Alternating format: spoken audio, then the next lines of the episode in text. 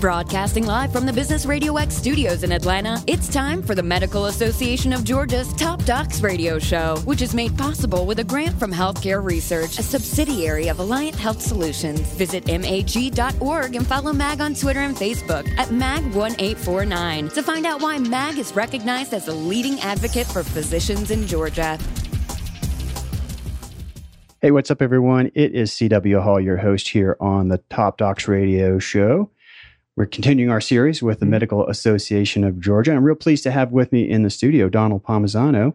Well, thank you. Glad to be uh, glad to return. You want to introduce us to our guests today? We've got two of our uh, very vocal members within the Medical Association of Georgia. Dr. Ali Rahimi, uh, cardiologist with uh, the Permanente uh, Medical Group, but also uh, and also Dr. Charles Wilmer, cardiologist with Piedmont Physicians Group.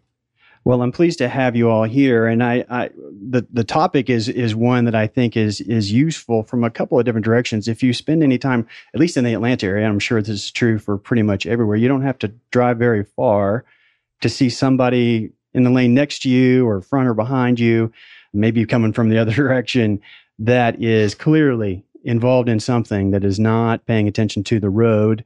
I've seen some pretty entertaining ones from my perspective in terms of the extent at which people will take their mind off of driving. One of my favorites was uh, a woman that had her hands through the steering wheel. So imagine you resting your hands through the middle of the steering wheel with her hands together, holding a device uh, between the between the steering wheel. Their hands weren't even on the on the wheel, steering it with her wrists. And I like the books parked in front of the steering wheel too. That's one of my favorite ways for people to drive around the city with their face in, in, a, in a reading book. Um, so I'm really pleased to get into this conversation with how do we go about addressing this and how big of a problem is it? Would would you all like to kind of get into talking about just how big of a problem is distracted driving? Well, I think uh, it's a huge problem and one which doctors really didn't know much about. So, CW, I, I think uh, we started this conversation with the doctors with the Medical Association of Atlanta and MAG by asking what would make it different for patients walking down Peachtree Street. We started going back and asking our patients, so what's important to you? What would you like to see the Medical Association do? And the patients quickly told us, get the cell phones out of people's hands. They're killing people. I was kind of surprised because I didn't think it was that big of a deal. I've seen people cross lanes and do crazy things like you are, but I didn't think it was that big of a deal. So we started asking other patients, and we got graphic pictures of delivery trucks going down the side of patients' cars. To finally, I almost got run over myself, and I, I was jogging down um, the road and looked up and saw a guy look down the road, see the curve, and lock the steering wheel with his feet and start texting as he was driving down the road. And when he went by me, he never saw me, and he missed me by about one foot. And so I thought, boy, this really is a bigger deal than I realized. So we started doing some research, and about that time, one of our physicians was killed uh, riding with a bunch of other uh, bicycle riders, and a distracted 21 year old just ran him over. Mm-hmm. And it was tragic for, of course, for him. Uh, his wife lost a husband, his daughters lost a father, and 3,000 patients lost their doctor. And the 21 year old who killed him will never be the same either. So mm-hmm this is going to be a big deal for all of us. And then I met uh, my friend Ali, and I let him tell you his story because as I was explaining this to him, he felt just as strong, if not stronger, than myself. Ali? Thank you, Charles. And CW, thank you for having us. You know, as uh, Dr. Wilmer speaks to, um, I believe that um, it's become so prevalent that we will um, all eventually know somebody that's been affected by this. Mm-hmm. Uh, to add some um, some data behind this, um, one, distracted driving is responsible for about 16% of all fatal crashes uh, in the US. So that translates to yeah. over 5,000 lives taken every year um, in, across the country. Though technology is great and wonderful and adds value to our lives, but um, at, at, at, some point, um, while you're driving a, a couple ton vehicle, it becomes very dangerous. As physicians in the community and partnering with the Medical Association of Georgia, with uh, Donald Palmisano and his team, we felt we felt that this would be a, a, a very important public health um, intervention to take on. Sixteen percent of the fatalities, and when you think about what is it, roughly around thirty thousand or so a year, people dying in car crashes, which baffles me. Um, uh, what I'm, I'm imagining that the overall percentage of reasons for the crash to begin with, not counting the fatality people, the just people who are injured, it's got to be approaching 25% or 30 30% when you combine the people that aren't aren't killed by the accident. So it's pretty significant. And like I say, I mean, I spend a ton of time in traffic in Atlanta, and it is it is heavy, heavy use uh, of devices. And I think that part of that seems to be, at least around the city, because we spend so much time in creeping traffic, that there's a sense of security, I guess, because you're not maybe moving very fast or something like that. But it's it's surprising the number of of people who are are doing this. And when it comes to trying to do something about it, one of the things that I was going to try to find out from your perspective is, is as a healthcare clinician who's dealing with patients in the office is that something that you can get to and interacting with them from from that perspective or do we need to go about it more from a legislative perspective and try to make it harsh legally to to be using a device or something like that well i think that's a great question i'm afraid we're going to have to have legislative help i think this is one of those situations where it's never going to happen to us and so if you look at the national perspective, there are about 660,000 people on the road at any given time with a cell phone in their hand. Wow. That's a that's a staggering number of people. And these people are driving two-ton missiles. And all they've got to go is 10 degrees off center and they're heading into oncoming traffic. And there's the problem. You don't need that many percentage points to start killing a lot of people. The second thing is that when people don't get killed, but they're in chronic back pain, they've been maimed for life, those statistics aren't out there. So we know that, for instance, in Georgia, 430 people died last year that could have been prevented if we had a cell phone ban. So we lost 430 of our compatriots that we could have saved. There are about 15 uh, states, including uh, Washington, that block this and don't allow cell phones to be used while you're driving. And this is not just texting, but you can't be talking, you can't be holding the cell phone. So you can use Bluetooth, but you can't be holding the phone and being distracted. And their mortality rates are less than ours. And when, we did the math, we figured out that last year, because we didn't have the ban, 430 people died. So I guess my question is how many more years do we go with 430 people dying before we finally say we can prevent this? When it comes to Georgia versus the rest of the country, I mean, how how how extensive are the laws around the country that are trying to deal with this? I know a number of states have various laws in place to try to tackle it, but certainly there's uh, some variation in the laws. But um, ultimately, to your original question, I think it's a combination of legislative priority and it's a public health um, intervention. But we need to both work with our medical societies, with our, our, our communities, our leaders in organized medicine. How do we go about engaging our patients? to be um, partners um, in this effort. Uh, we're um, in, in, in, talks around um, having um, patient forums with our societies to engage our members, um, see uh, how they can help us with this. Certainly, there, there, needs to be a lot of education. That education can start uh, very young in, in the schools. We have many teenagers uh, that have phones and they're driving and they're 16 or 17 years old. You know, I myself, on my way to Savannah to submit this uh, resolution with Dr. Wilmer, I was struck in the back on, on I 75 by a 19 year old who was texting and driving. And I've been dealing with chronic back pain for the past five months now, going to physical therapy every week. So uh, it affects many of our lives. And I think the best strategy is uh, multifocal, just coming at it from various angles.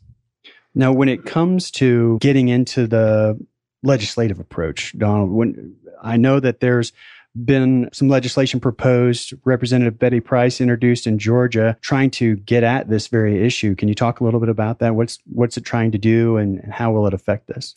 The bill is House Bill 163, and, and we can't thank Representative Price enough for her efforts on, on, this issue, but also Representative Watts and others who have been very vocal on this issue over the last few years. Part of the challenge that you run into is like anything else. With any piece of legislation, it takes some time to educate the legislators on the issue, to really find out what are some of the concerns of some of the other groups. How do you get patients involved? People that are out there, the citizens of the state. And so this is really the beginning of the process legislatively. One of the benefits that the legislature does do is that they hold study committee hearings um, over the summer. Back in the Great Recession, when that was going on, there weren't a lot of study committees. So they didn't have that opportunity to fully vet ideas and to vi- really look at things and say, okay, how do we find a solution for the problem that's out there? House Resolution 282 by Representative John Carson, it's in Rules Committee right now at the time of this taping. But what, what could happen is that that will be a study committee that will be over the summer. And then that will really get towards the solution and, and potentially come up with legislation that all parties out there, whoever agrees or disagrees, can live with.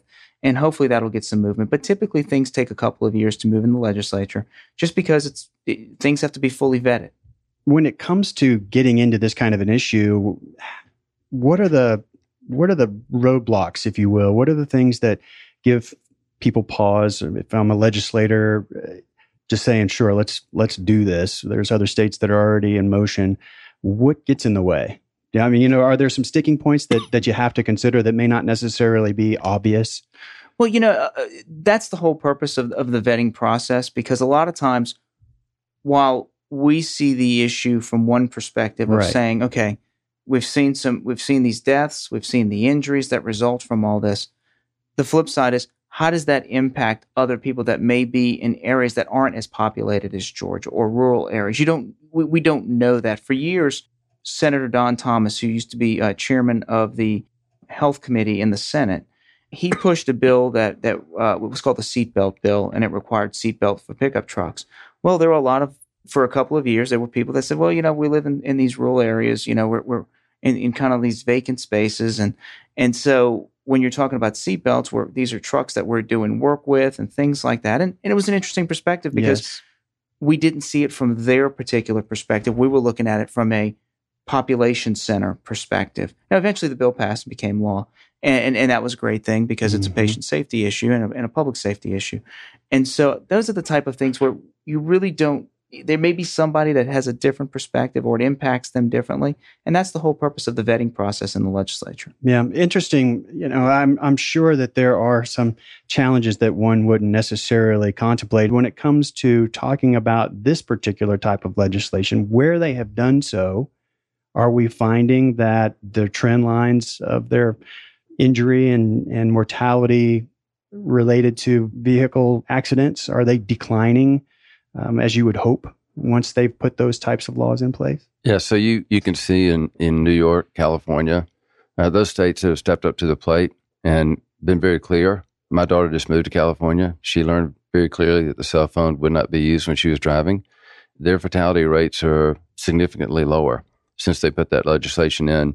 Even in Europe, governments are scrambling to get the cell phones out of people's hands because as they've looked at their, their data, their mortality rates are going up uh, and for a while, mortality rates were going down because cars mm-hmm. were safe and we had airbags. And now all of a sudden, they're realizing that the mortality rates are going up. And so they're scrambling. And uh, I know in London, it's uh, 200 pounds uh, for your first offense.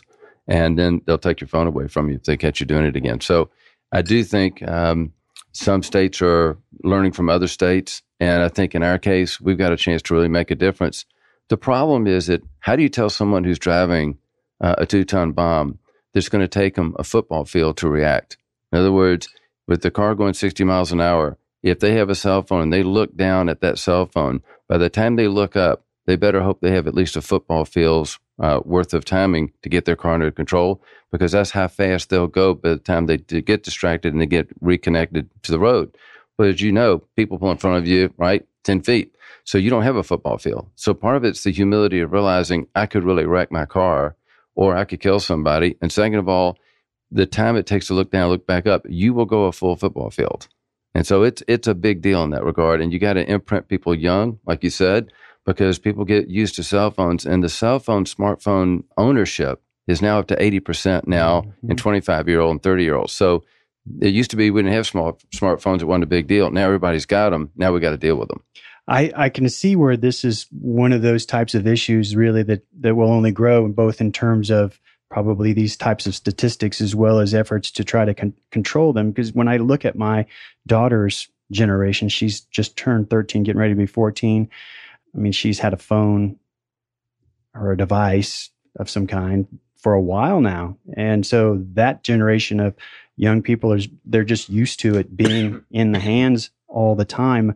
I'm curious from the perspective of do you have recommendations on how do you how do you go about trying to get your kids to not do that once they're driving. I, I guess one thing we can do is, as the adult in the car, make sure that we're not doing it.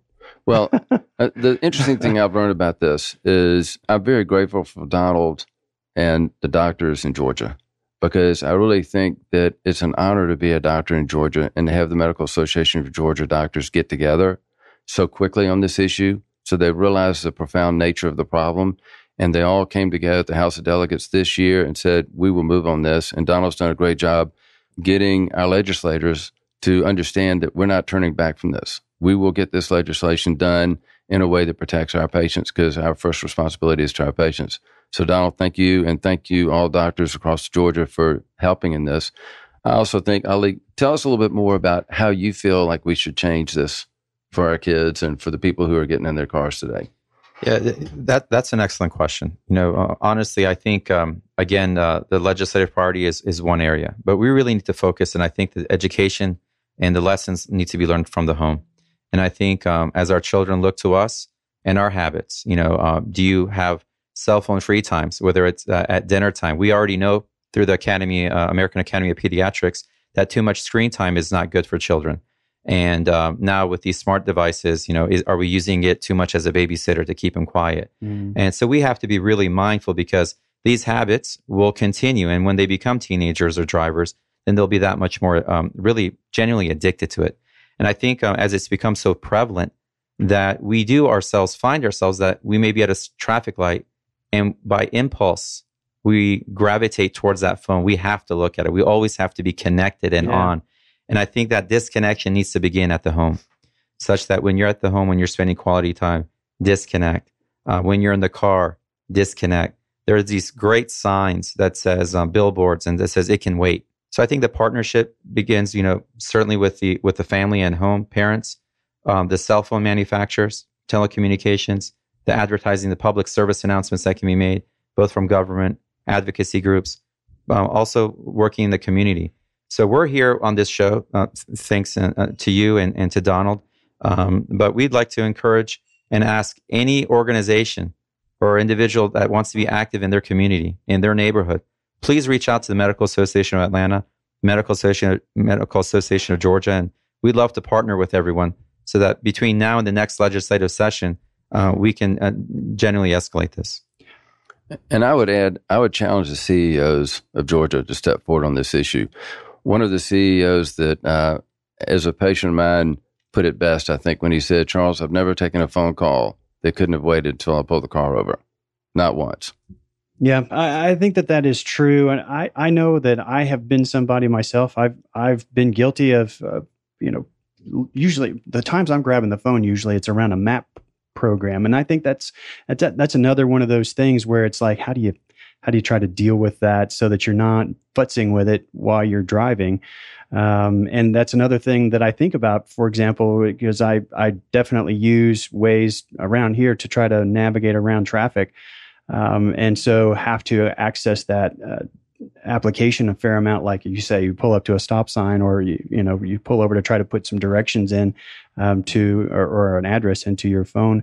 And, and, i think about that. I think about the fact that we're in the car my daughter's with me. I don't want to teach her that there's really any good time to be messing with it. Uh, it's definitely going through my mind at the time and i'm that is helping me to do a little bit better because I know for myself, I would hate to have my daughter in, experience that either being the victim of it or to the individual, like you mentioned, Ali, around one that bumped into your car. That could have been, you know, that much worse, and that's life changing for them. So I would hate for that to. One of the stories that a patient uh, told me that I'll never forget is a lady in a suburban ran a stoplight, and he was about to pull out, and he just got this sixth sense that he's about to get killed. I think this was a three ton bomb she was driving. and so he followed her and she went 25 miles an hour up to the next stoplight and then stopped. And he was furious, you know, one of these kind of guys that wanted to get out of the car. So he drove up next to her and looked, and she was FaceTiming. And so she never saw the stoplight. And so she never saw him. And he, he realized, oh my gosh, that lady would have killed me because she never was looking, like you said. Can can we in our physicians' practices and, and the point of care, can can we have an impact if we talk about it, do you think? I think we can. The problem for physicians is, especially with electronic medical records, we are already having such a limited amount of time with our patients we would love to have more time with our patients. But by the time we do all the paperwork for the insurance companies and the government, there's very little time to talk with the patient. And when you start taking away their goodies, their comfort, their cell phone, their connectivity, those discussions take a little time. And so, yes, I think the doctor should do it, but I understand when they're an hour behind or half an hour behind, it's not as conducive to be able to talk to them as we'd like. I think Ali's point is if our parents and if we as parents really have these discussions at home and lead from the home, that's probably going to be a lot more effective. If our community leaders lead, I think doctors can put posters up. We can't have discussions about it. I can also understand when the doctors are limited in their time to talk about something else besides that patient's health care could be taxing for them. I know as more understanding has come into the forefront around the the scope of this problem, the seriousness of it, that just just in terms of how much time people are spending with their devices and young people in particular i know that there's a number of applications makers that are coming out now with things that will basically take your take your social media apps for example off of your phone um, just rem- they, it doesn't remove them but you can't see them uh, for a, a, period of time. You can basically make them do not disturb. And i thought it was interesting that, we have uh, you know like i said uh, my daughter is a teenager and she definitely has her phone either engaging with her friends or watching videos of different kinds. That's where she consumes most of her media content is through her phone rather than on television.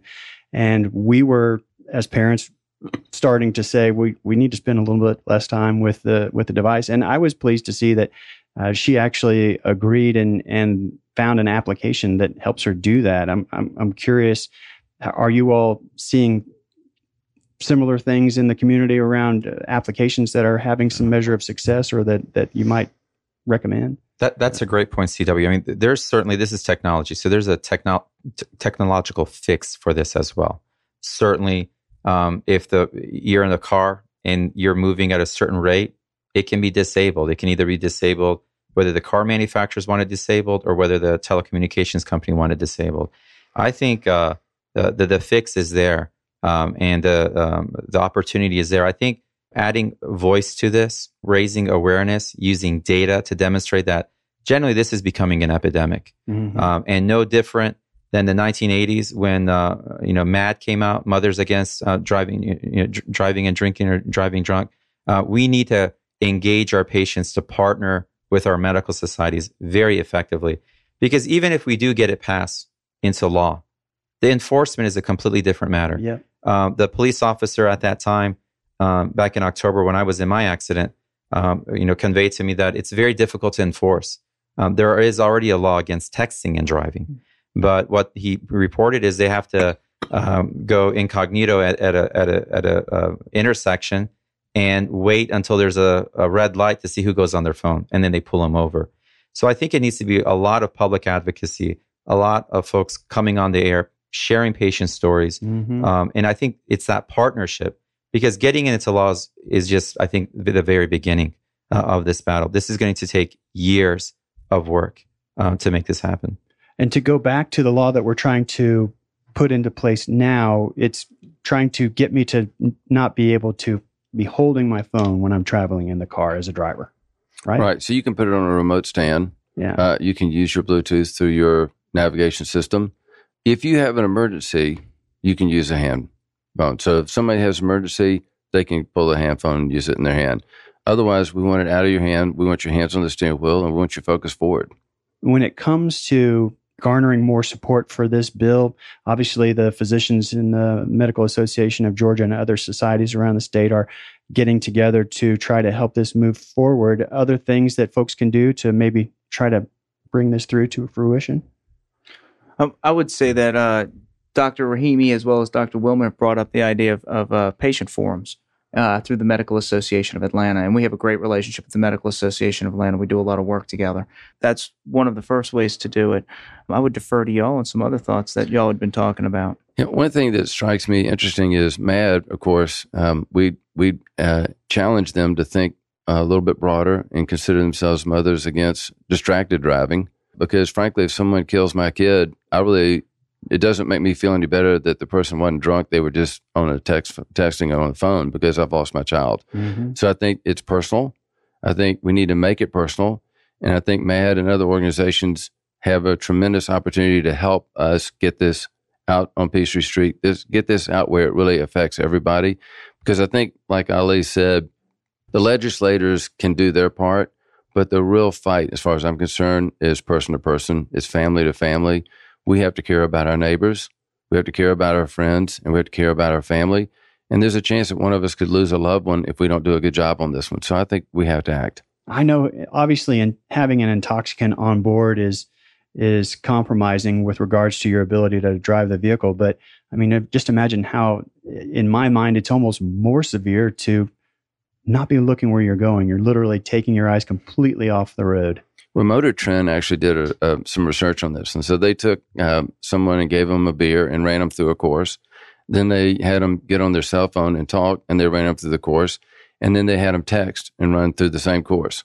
And what they found was it was a lot safer to drink than it was to text. That the texting just took them totally out. They were knocking cones over left and right. If they were on the cell phone, it was as if they were drunk. So actually, drinking wasn't any worse than talking on the cell phone, and it was safer than texting, which I was amazed at. Mm-hmm. Uh, but watching some of my colleagues driving down Peachtree Street, I agree with them. So I think we've just got to get our heads around the thought that uh, drinking is not accepted because we saw people get killed, and we finally rose up and said, "Enough is enough. If you right. want to drink, stay at home." Same thing with the cell phone. The cell phone is an intoxicant, like you said, and I think CW that's this is an opportunity to make the streets safer.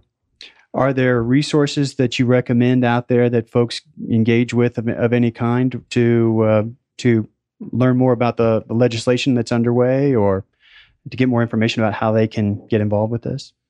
I can defer to Donald, but we're certainly in the very beginnings of this legislative effort. Um, you know, there's been a, significant legislative agenda for the Medical Association of Georgia. We always, every year, uh, try to um, advance many uh, on behalf of our patients, um, and, and that's paramount. So we'll be very much looking forward to. You know, we have um, information on our websites. Um, mm-hmm. hopefully, through this radio show, Donald posts um, messages on, on, on Facebook and, and, and other social media platforms but I think you know we're at we're at a point now with the legislative session winding down, coming together, um, maybe engaging some of our patients and seeing how they can help us. Some um, you know anyone from a, a, church group or to MADD, and um, creating uh, public information flyers. You know, um, you know, ways that we can get this message out before now and the next next legislative session. Yeah, one of the other things is that uh, we will have the, the legislative session ends on Thursday at midnight. So the legislature, for those that that that, that don't or aren't as familiar with it is that it's 40 legislative days, which is generally about three months. And so uh, we have it on our website at www.mag.org, which is mag.org. Mm-hmm. We've got a, a, in our carousel basically how you can keep up with the updates on on legislation that we're tracking and and, and um, dealing with.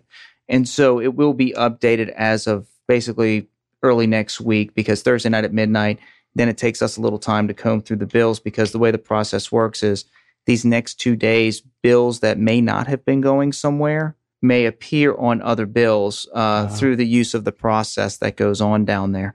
So it takes a little bit of time with all the chaos to go through the bills to make sure what exactly passed and what did not pass. Uh, but there's also other websites, um, just in terms of information outside of the legislative side of it, um, you've got distraction, uh, D-I-S-T-R-A-C-T-I-O-N dot gov, which is the official U.S. government website for distracted driving. Um, also, you've got nsc.org, which is the website of the National Safety Council. And then they have on that website, you can download the free cell phone policy kit to help, you know, which helps employers to reduce crashes. Uh, one of the other things I think with the distracted driving is that aside from the deaths and, and, and the safety aspect of it, just one other point to consider. If you're sitting at a red light and we're all trying to get somewhere, how often does it uh, are you stuck do you catch that light again because somebody was sitting there texting yes. or playing with their phone now uh, we'd be curious to take a look at what how much longer now than it was 10 years ago at a red light because you know the red lights are on a mm-hmm. on a sequence right mm-hmm. how much longer is being afforded because in the past it would be the first car would go and then a second later the next car is it up to two seconds? Is it up to four seconds? So I, I would be, I would dare say that it does contribute to uh, the increased traffic for those of us that live in Atlanta. Yeah. have to deal with. Oh, I'm sure. And so that's a that's a frustrating point from a driver sitting behind that red light who when you look over and you see that person not paying attention and now impacts everybody else. And it, it- on that kind of note, it's interesting because I can see where someone might think, well, I'm at a stoplight, so it's not dangerous for me to take my phone out. The challenges you're describing is if then by being distracted, I don't notice that traffic is pulled away from me and now I'm holding up traffic, then that contributes more to the, the traffic problem in and of itself and more aggressive driving from people as they get aggravated about it. It can cause a cascade of re- reaction even just th- that simple act of delaying people as you're talking about because like you say i know i have spent a few minutes in traffic here in atlanta and when i ever have it delayed that much more by someone doing something silly as around the way they're driving it, it makes it that much worse so i can see where that is no safer really in the end than than doing it while you're on the move Right. any final thoughts? I know we got you go all in the middle of your day and there's much for you to do, but I'm very pleased that we had an opportunity to connect on this and maybe try to influence some folks to help raise awareness among their own network about what they're trying to do with distracted driving. You know, the interesting thing is that Georgia Department of Transportation has been doing research on this, and almost 1,600 people died on Georgia roads in 2016, and the number has been going up. So, 25% more people died in Georgia in 2016 compared to 2014 because of distracted driving.